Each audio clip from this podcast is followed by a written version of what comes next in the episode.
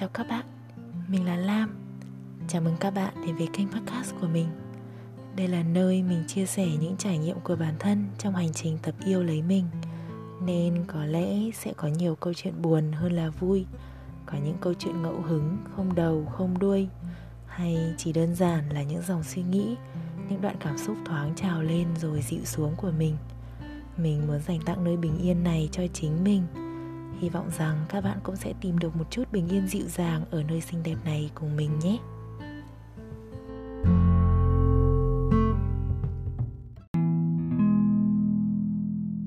Vẫn câu hỏi cũ, ngày hôm nay của bạn thế nào rồi? Mọi thứ vẫn ổn chứ? Mình thì đang cảm thấy không ổn chút nào. Mình cũng chẳng rõ về trạng thái lúc này của mình nữa. Có thứ gì đó đang mắc kẹt trong lồng ngực mình, không thoát ra ngoài được. Nó cứ ở đó, căng tức, khó chịu và là mình chỉ muốn khóc nhưng lại không khóc được. Thế đấy.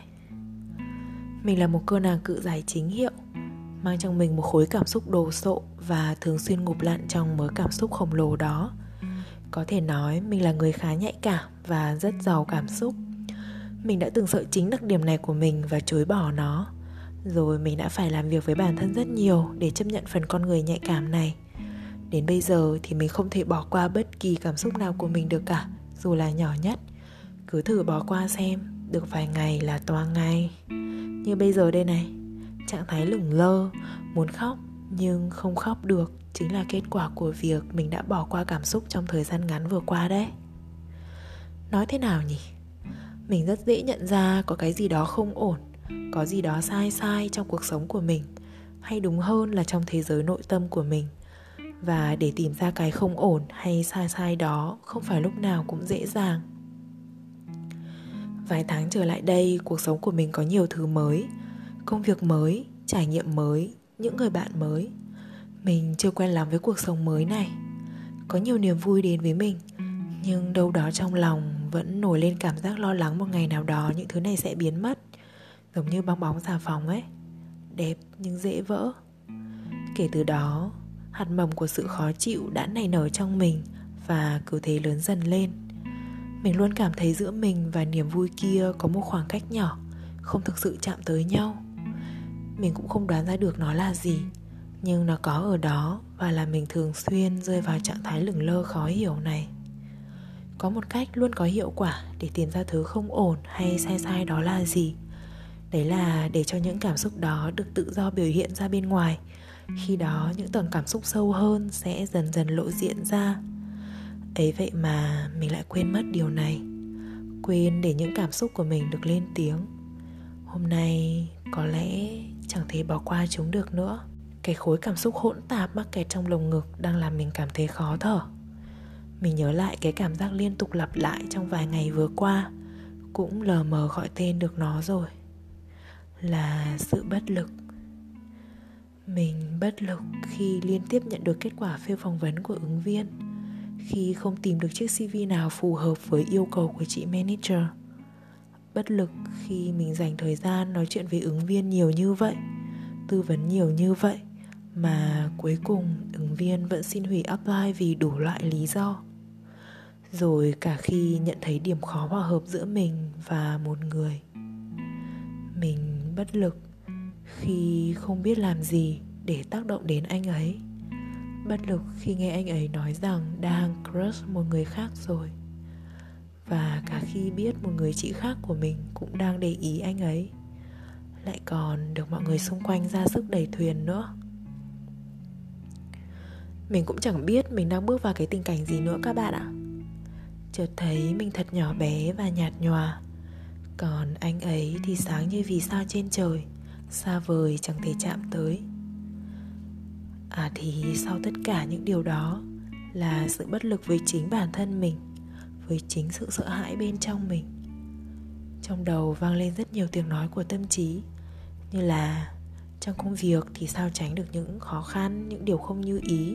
Đó là điều bình thường, có gì đâu mà bất lực. Rồi khó hòa hợp thì sao? Phải cải thiện bản thân để mà hòa hợp chứ. Nói chuyện với người đó đi, tìm ra điểm không hòa hợp rồi thì tìm được cách giải quyết thôi. Có gì mà bất lực chứ. Cả chuyện crush nữa. Nếu anh ý sáng như sao trên trời thì thì có nhiều vệ tinh là đúng rồi còn gì. Mày lại mong đợi mọi thứ theo như mày mong muốn hả? Ừ thì mấy tiếng nói đấy đâu có sai, mà nghe mệt mỏi nhỉ. Chúng chẳng giúp mình khá hơn tí nào, lại còn là mình cảm thấy tệ hơn. Thôi thì không nghĩ nữa. Mình dừng lại nghỉ ngơi một chút để cảm nhận sự bất lực đang lan tỏa khắp cơ thể, cảm nhận từng hơi thở gấp gáp không liền mạch, cảm nhận sự căng tức nơi lồng ngực, sự cồn cào thắt lại ở vùng bụng nơi có luân xa ba, sự gồng cứng của đôi vai và khuôn mặt. Nhắm mắt lại, mình nhìn thấy một cô bé đang ôm gối khóc thút thít. Cô bé ấy có tên là Bất Lực. Thì ra là bạn cảm xúc bất lực của mình đấy. Bạn ấy khóc vì không được mình để ý đến, vì bị ngó lơ và không được lắng nghe. Lúc này mình chẳng nghĩ được gì nữa, chỉ muốn ôm bạn ấy vào lòng, ôm cả cô bé là mình nữa.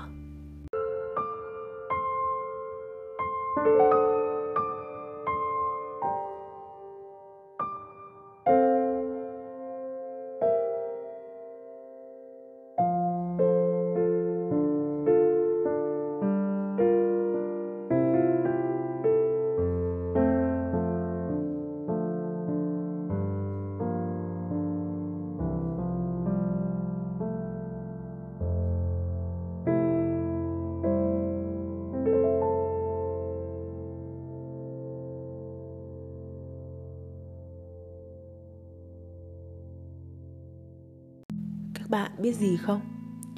Khi bạn không tự ôm ấp được cảm xúc của mình thì bạn chẳng thể ôm ấp được cảm xúc của bất kỳ ai khác.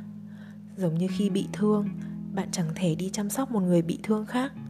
Hay như khi bạn đã quá mệt mỏi với những vấn đề của mình, bạn chẳng có đủ sức để mà dỗ dành lắng nghe ai. Nếu bạn vẫn cố làm điều đó, rồi bạn sẽ kiệt sức. Sự kiên nhẫn của bạn dành cho người khác cứ thế vơi dần đi, và rồi đến một ngày nó sẽ cạn. Lúc đó bạn chẳng quan tâm người kia như thế nào nữa. Kết quả ra sao chắc các bạn đoán ra được phải không? Đây chính là bài học mình rút ra được. Dạo gần đây mình mắc lại sai lầm này. Mình đã dần mất kiên nhẫn với người khác, nhất là với ứng viên của mình. Và cảm xúc bất lực xuất hiện để nhắc nhở mình về bài học này. Thôi thì học lại lần nữa cho nhớ bài vậy. Tập podcast này mình chỉ nói ra để buông xả cảm xúc trong lòng, để dành cho cảm xúc của mình một sự quan tâm cần thiết, bởi chúng cần được lắng nghe và chấp nhận trước khi tìm hướng giải quyết cho mọi vấn đề, trước cả khi hiểu nguyên nhân tại sao mọi chuyện lại như vậy. Vì mình tin rằng khi mình đã dành cho bản thân và cảm xúc của mình một sự quan tâm đủ, một sự hiện diện đủ, thì mình mới có đủ bình tĩnh để nhìn nhận mọi thứ khách quan và tìm ra hướng giải quyết cho mọi vấn đề. Cũng như có đủ sự kiên nhẫn cho bản thân thì mới có thể kiên nhẫn với người khác. Mình thì không có đặt hy vọng mọi người sẽ nghe hết tập podcast này, vì cũng hơi lan man mà lại cá nhân quá. Nhưng dù là nghe một chút hay nghe hết đi nữa, mình cũng rất biết ơn các bạn. Cảm ơn sự tử tế của bạn thật nhiều nhé. Nếu bạn cũng đang có những cảm xúc không vui như mình thì bạn không cô đơn đâu. Ít nhất có mình ở đây đồng cảm với bạn. Mình mong bạn có thể ở lại với cảm xúc của mình thêm chút nữa và ôm ấp lấy bản thân của mình nhé. Cảm ơn bạn đã lắng nghe podcast của mình. Chúc bạn một ngày bình an.